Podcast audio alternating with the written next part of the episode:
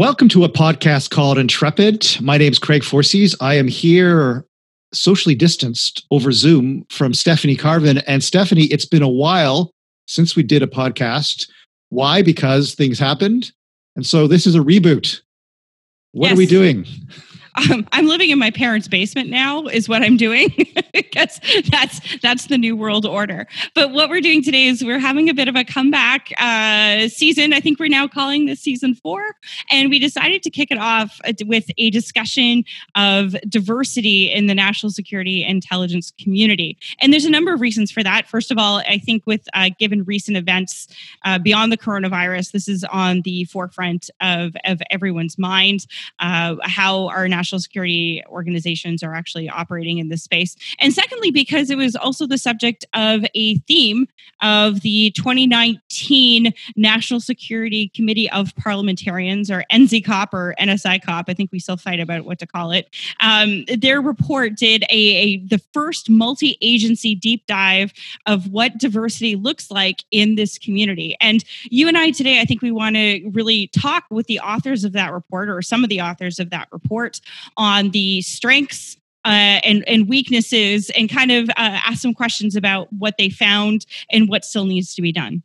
Yeah, and, in fact, we're going to try to run this as a series. So we'll start with our guests from the committee, but we're also going to bring in some guests from the security and intelligence community uh, who will offer their views on this question. And and you and I were discussing earlier that there are really two hypotheses that we want to test or questions that we want to ask of our guests over the course of the series we really want to test the the question why diversity in the security and intelligence community and and I think there are there are two answers that you and I have given over the course of past episodes of this podcast and elsewhere. The first is the ethical one that is as a matter of principle a security and intelligence organization should reflect the society in which it operates.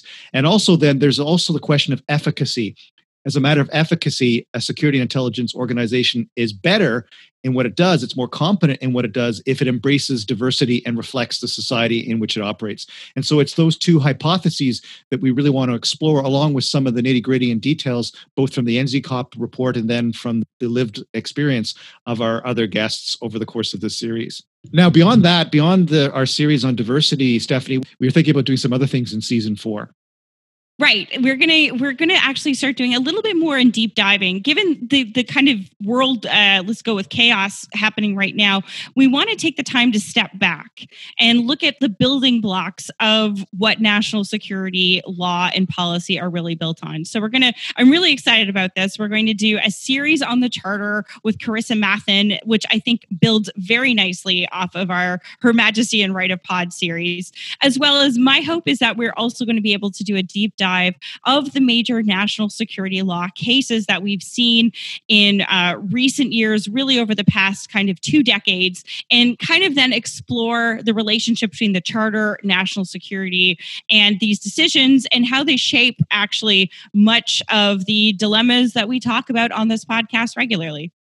Yeah, so we have a, a lot of big plans for season four, and, and we'll see how it goes. Uh, season three didn't end exactly how we anticipated. Uh, we're it did not. That, no, we're hoping that season four is not quite as truncated. So, uh, and also hoping there's like at least you know 100% less virus. right. And so, without further ado, let's turn to our first in our diversity series, and we'd like to welcome to the podcast members of the National Security and Intelligence Committee of Parliamentarians, and we'll ask each of them to say hello. Well, thank you very much. I'm David McGuinty. I'm the Member of Parliament for Ottawa South, and I'm the Chair of Canada's National Security and Intelligence Committee of Parliamentarians. Good morning. I'm Rennie Marcoux. I'm the Executive Director of the Secretariat to the National Security and Intelligence Committee of Parliamentarians. Hi, I'm Stephanie LeSaux-Farmer, and I'm an analyst with the Secretariat of the National Security and Intelligence Committee of Parliamentarians. Well, thanks very much, everyone. And thank you for joining us on a podcast called Intrepid. We really wanted to talk a little bit about your annual report from 2019. And one of the studies that you conducted for that annual report, namely the question of diversity in the security and intelligence area. Maybe I can start by asking you, uh, David, what prompted this assessment by your committee? Why this focus? Well, we began by taking uh, a snapshot in time of what Canada is and who we are now as a people. It's not that Canada's changing, Canada is changed. And so we set out in the very front of the report some basic uh, data that everyday Canadians can understand. Two thirds of all population growth is now immigration. The Aboriginal population is growing four times as fast as the non Aboriginal population. 22% of people 15 years of age and over have a disability.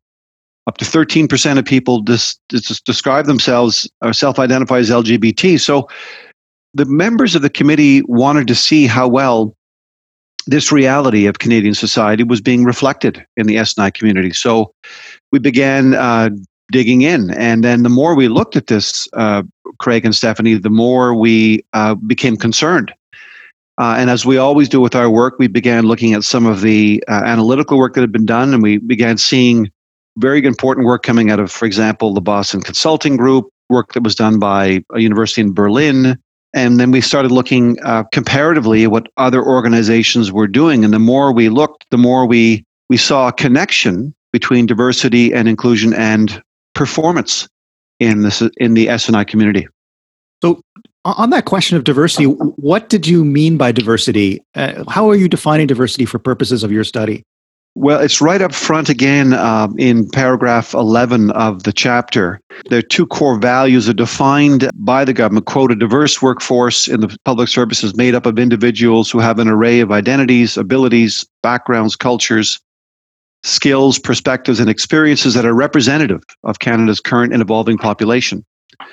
And we go on to define what an inclusive workforce looks like as well, which is a fair, equitable, supportive, welcoming, and respectful one. So we lay this all out at the very front end of the report so folks can get a very good idea of what these things mean. So, just to add to uh, what the chair said, so at the beginning of the year, when the committee was discussing its work plan, we had just finished a series of briefings with the, the different organizations in the security intelligence community. And the issue of diversity of talent, recruitment, workplace culture, all of that came up during our presentations.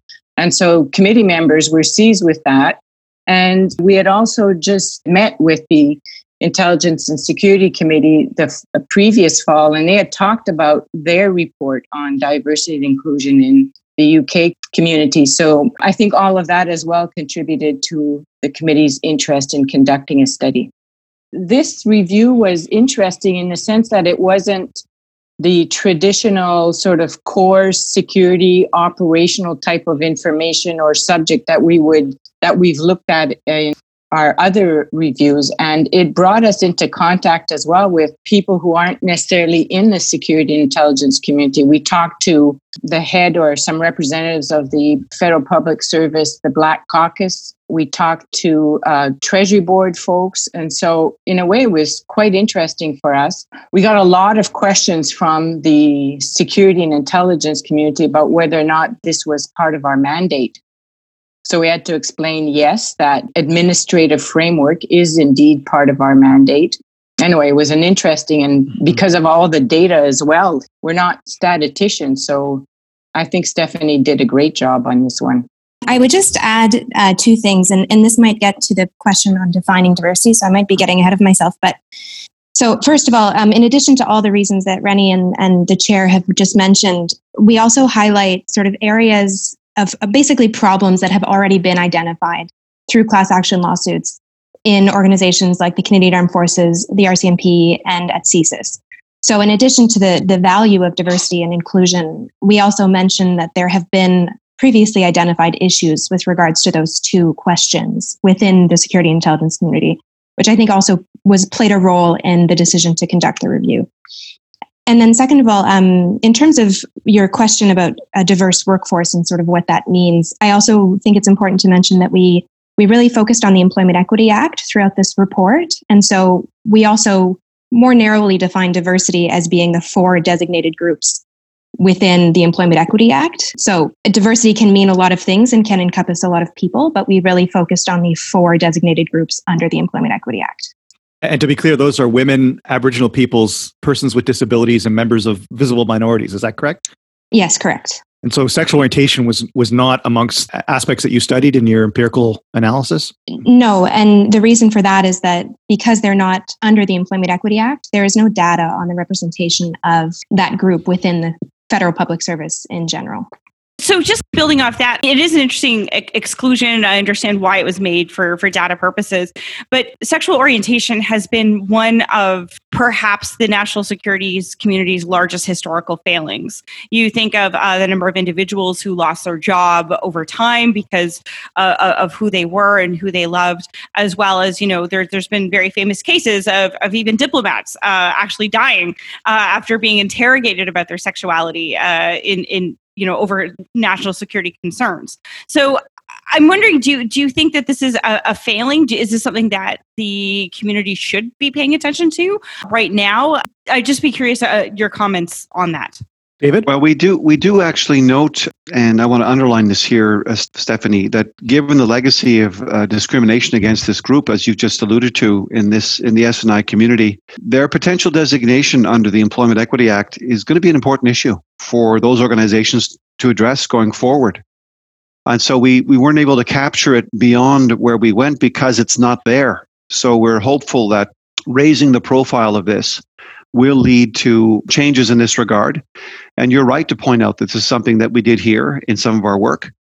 And this ultimately goes back to uh, the, the opening question, which is why did we do this? And we did it, uh, maybe to state it a bit more directly, we did it because we wanted to make sure as a committee that, that Canada was getting its best. It's, it, was, it was drawing on all the talent inherent in the population look when we looked at the United States, when we looked at Australia, the UK, the CIA, some of the work and, and the analysis at CSIS, we saw that this did speak to both an ethical and an efficacy question. And the other thing, the reason we did it, the second reason was because we immediately came across problems. We saw that there were systemic problems in the in the way in which diversity and inclusion was being measured, it was being reported on. And then the other big reason we did it because it's one of NSICOP's major metrics to choose to conduct a review or not, is it had never been done before.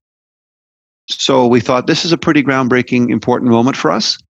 So the committee rallied, and that's what led to this uh, to this review.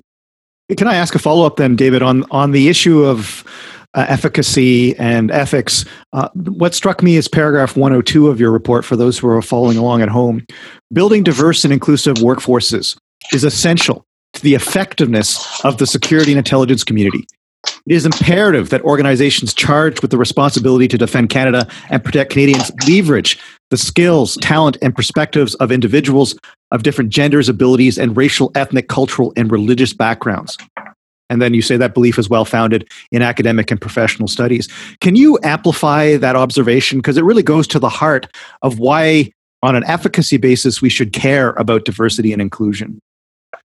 Well, the report, I think, and Stephanie uh, LeSaux-Farmer is in, in, perhaps the best position, Rennie can add as well, in terms of the essential evidence points that we touch on throughout the report. But we know linguistic skills, cultural backgrounds, faith backgrounds, identity questions, these are all really important because they're highly reflective of Canadian society.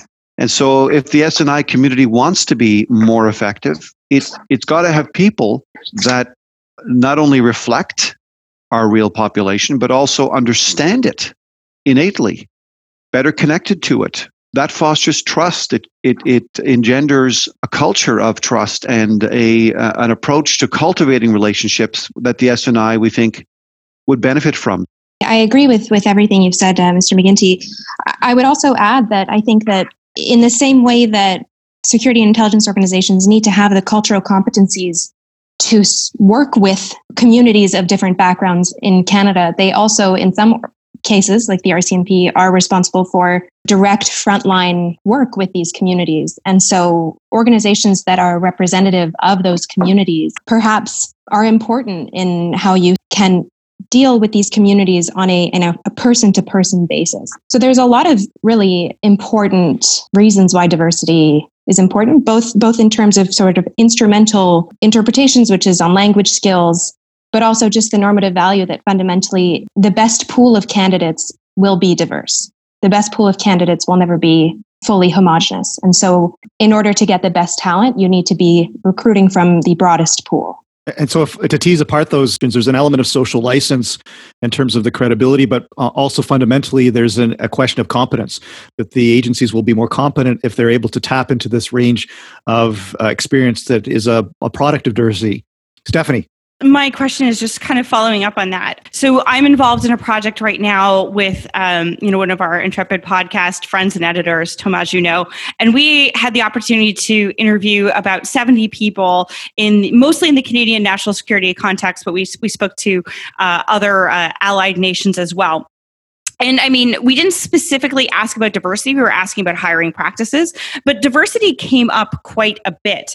And, uh, but, you know, when we kind of started digging down into the data, one of the things I realized is that when these organizations were talking about diversity, they were talking about diversity of experience rather than diversity of representation. And I guess one of the one of the concerns I have when, when I see some of these reports is that we're automatically linking these two ideas that um, representation um, and experience are, are, are linked. In, in, certain ways. I think that there may be an assumption there, but also that uh, when the security communities are talking about diversity, they're not necessarily talking about representation. They're talking about people who've, who've just kind of lived different lives. And we shouldn't assume that automatically means that they're, they're going to be recruiting from a, a, pool with kind of um, diverse representation in it. So I'm wondering, um, are you confident that when you spoke to these organizations, when they were talking about diversity, they were actually talking about representation? And as well, do you think it's appropriate to link the idea of experience and representation as well? It's a big question. So, first of all, I should state that the committee didn't hold hearings with security and intelligence officials. We did mostly a paper based analysis of the material they provided to us and that we requested, and then interviews with academics and other professionals. Secondly, one of the things we did find, and it's I think it's one of the findings and recommendations as well, is that there's certain levels in the, the agencies where the importance and acknowledgement of the importance of diversity and inclusion isn't accepted throughout the organizations and that accountability for those two concepts needed to be not just lie with the human resources uh, departments or branches of those organizations but throughout the different levels of management.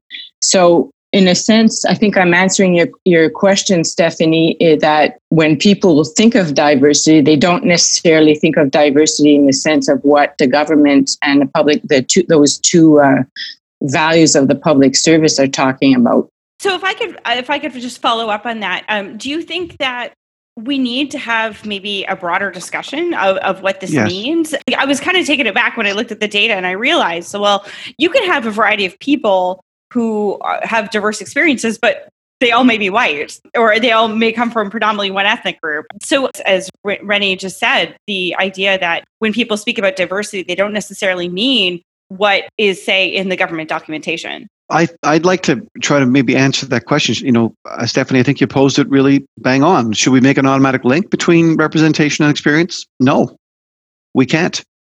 Uh, what we found as we disaggregated what was going on in the federal system was there's a huge amount of work to be done, an enormous opportunity to make progress. That it is a work in progress, and we've looked at it as I've often said in this in, in the work at NSICOP, and I said it I think on the last podcast. We're not we're never afraid to get into the engine room at NSICOP, and we we took it all apart best we could. We pushed and pushed for data and information. In some cases, we weren't getting the data and information that we required. We took a look at what the prime minister's initiative looked like and how, how well that was doing. We took a look at what was going on in different member organizations of the community. And that discussion and debate is exactly what we were hoping to engender uh, through this report. And at the same time, give us a, a baseline to be able to revisit in, a, in several years, perhaps three to five years, to say, okay, we took a snapshot in time. This is what we saw and heard last time from you. And now we, we want to take another hard look, an examination, and uh, as a committee, report back to Canadians and report to the government. So I think that question is spot on.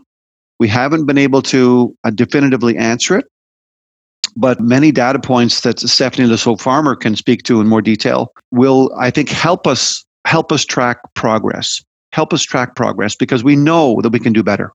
Yeah, I think that's a that's an excellent question, and I think that what we really found in this review, and Rennie alluded to it, was that the question of diversity understood in these organizations was very much related to the Employment Equity Act. And so it really was understood as being those four categories and that work being done to increase diversity was on the basis of the Employment Equity Act. So I think that the way a lot of these organizations understood diversity was through the lens of the Employment Equity Act. And when we in the Secretariat spoke with the organizations in question, some of them, we didn't speak to all of them, we spoke primarily to their human resources departments.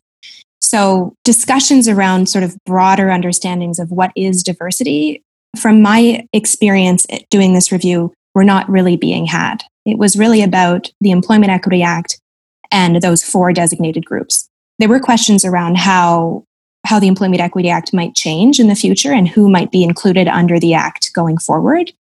But the question of representation versus experience, I think, was not one that was being discussed at any level in the organizations in question. So let me follow up with that point, the point that uh, you just made, Stephanie, and, and a point you made a few moments ago, Rennie, about the depth of internalization of this question of diversity within the organizations.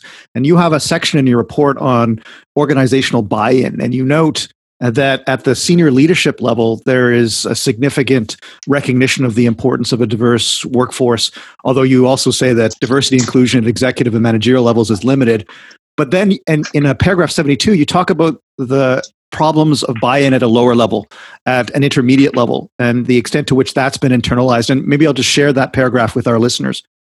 Research shows that while leadership commitment to diversity is important, ensuring that employees at all levels of the organization understand and accept the value of diversity is critical to the success of any initiatives, particularly at middle management levels. However, misunderstandings about diversity and inclusion goals and even resistance to their implementation persist. Can one of you amplify that concern?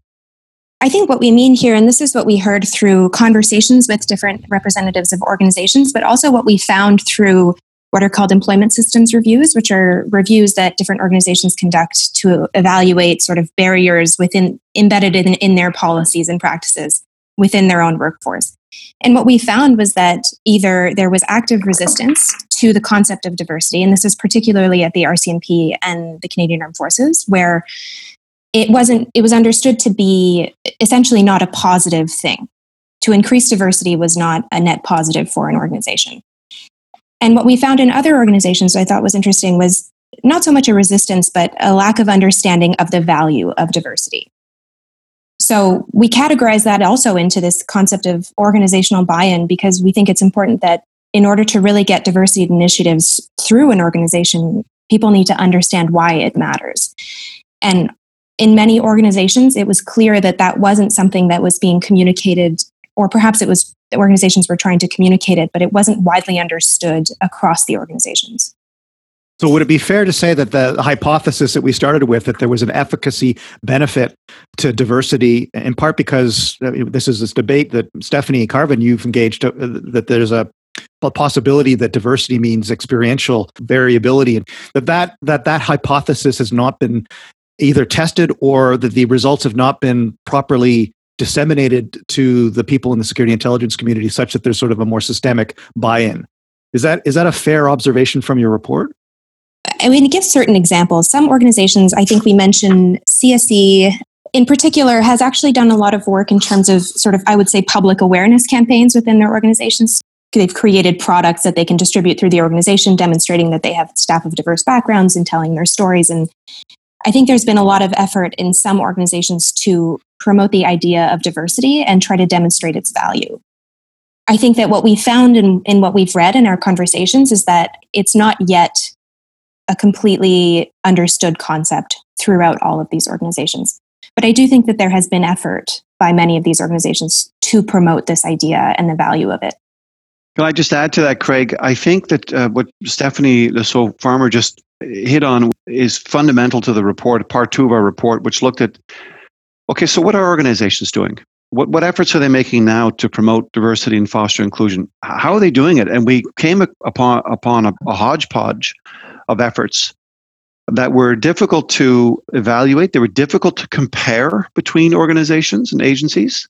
So we know, for example, that we found out that the extent to which responsibility for diversity is spread across an organization oftentimes if you're walking around with a divining rod trying to find out where it ended uh, where was the water? It ended up being parked over in the human resources side of the organization, that it wasn't necessarily mainstreamed amongst managers uh, who had deliverables and measurables and outcomes to report on.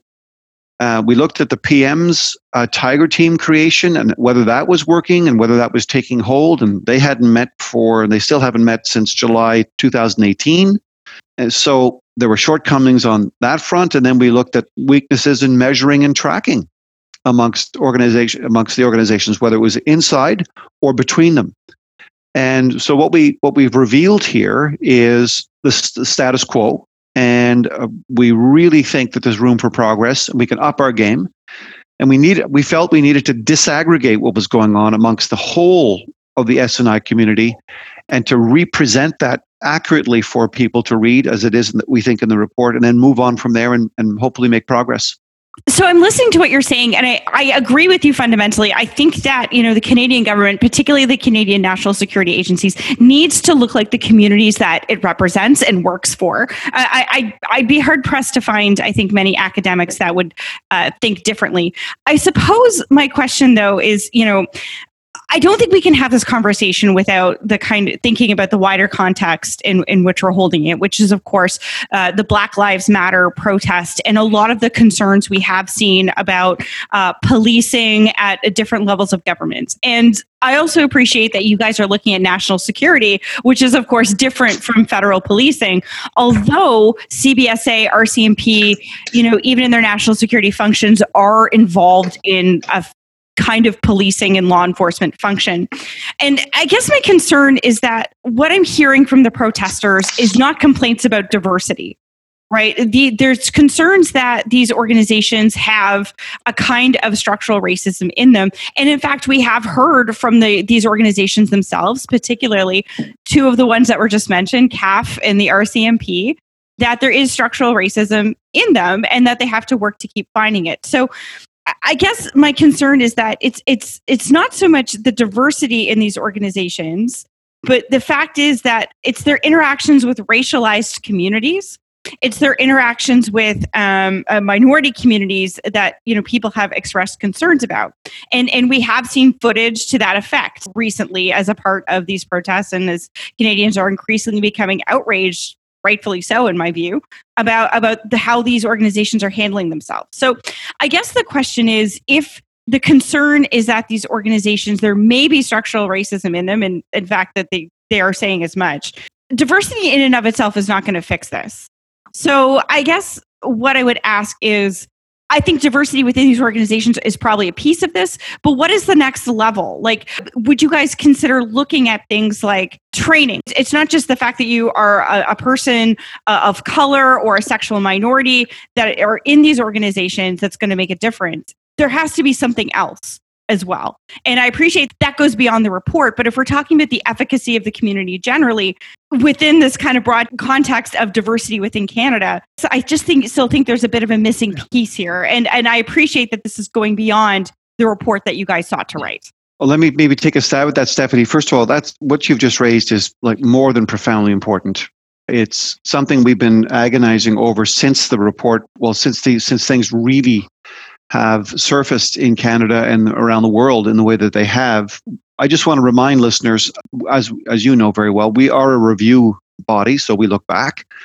And the timelines and the methodology in this particular uh, review was between January 2015 and March 31st, 2018.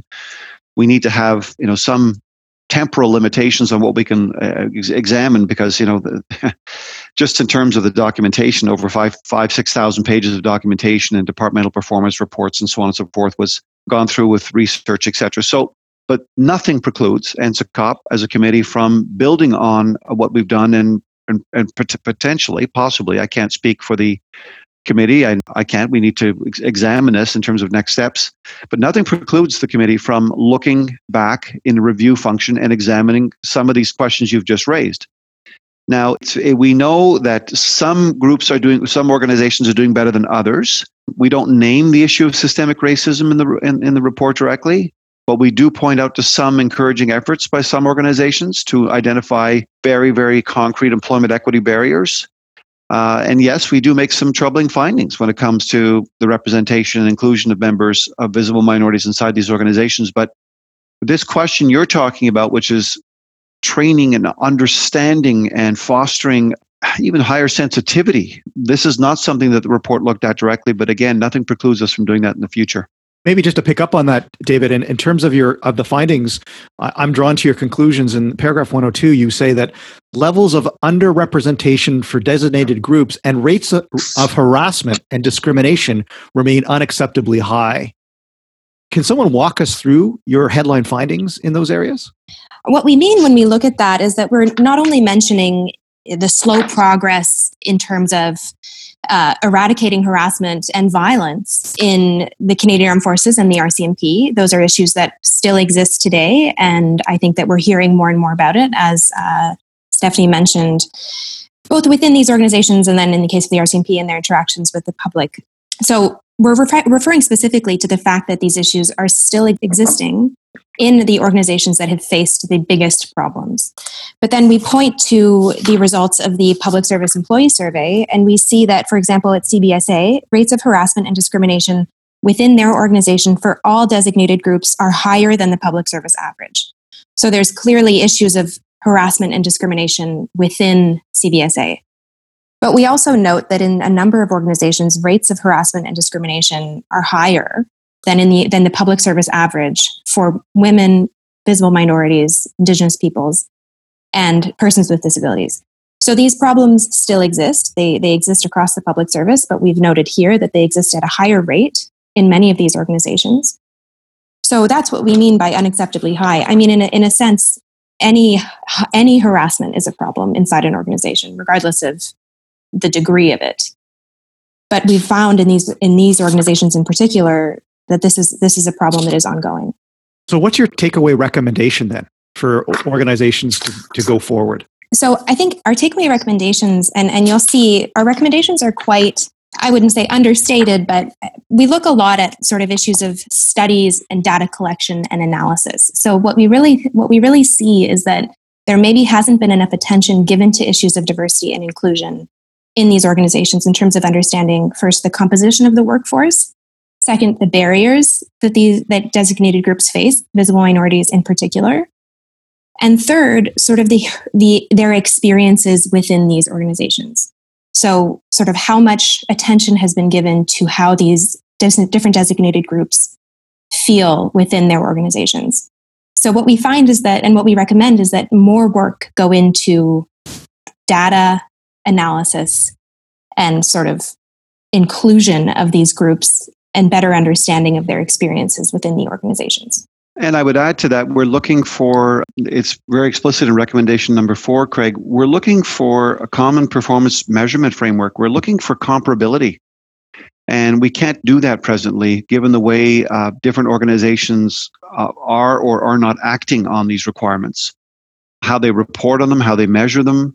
You know, I don't golf, but people who golf tell me that sometimes when they hit the ball, they, they yell at the ball in the air for some reason and tell it to sit down on the green. This is a question where we're, we're raising the, the profile of getting the, these issues to sit down on the green uh, and to allow the government as a whole in the S&I community to uh, be able to assess and report on how well we are doing or are not doing. So we've had to disaggregate the information that we were getting from different actors in the S&I community and then see if there was if there was even comparability. And in many instances there is not. And so one of the things we're recommending to the government is in this particular part of the federal government in the S&I community it's of course the feds have greater responsibility in so many other areas but here pursuant to our mandate we'd like to see the federal government make progress on measuring on reporting uh, and then to be able to say well are we improving or not improving which is why the committee was pretty firm on saying we, we reserve the right in three to five years to come back to this and say, well, how well have you done? And you haven't improved yet at all. And so we're driving these recommendations as we do with all of our recommendations in our, our uh, annual reports and our reviews. So we remain hopeful. Well, I think we're coming to the end, and what I've enjoyed about this this podcast is the fact that we're recognizing that there's been good attempts and good starts, but there's so much more work that needs to be done, and, and talking about these challenging issues that really are so salient right now in the kind of conversation about law enforcement uh, and and race and and how this is being dealt with. So uh, you know it, it, sounds to me like you are taking away from this that there you know some ideas about where further research needs to be done whether it's uh, collecting information on lgbtq uh, to canadians or um, whether or you know how we think about diversity generally and whether it actually practices m- matching what you know the government documentation actually spells out. So you know i thought this report was good good. And, and I do hope that this will be something that the committee does come to revisit in the future. Thank you for your time, everyone. It's, this has been a very interesting conversation to start off our series on diversity in the security intelligence community. So that's it for today, folks. And we'll be back with more episodes of this series over the next few weeks this summer, as well as then starting our Muskoka Chair chats with Carissima Mathen exploring the wonders of the Canadian Charter of Rights and Freedoms. Thanks very much, everyone. Thank you. See you next time.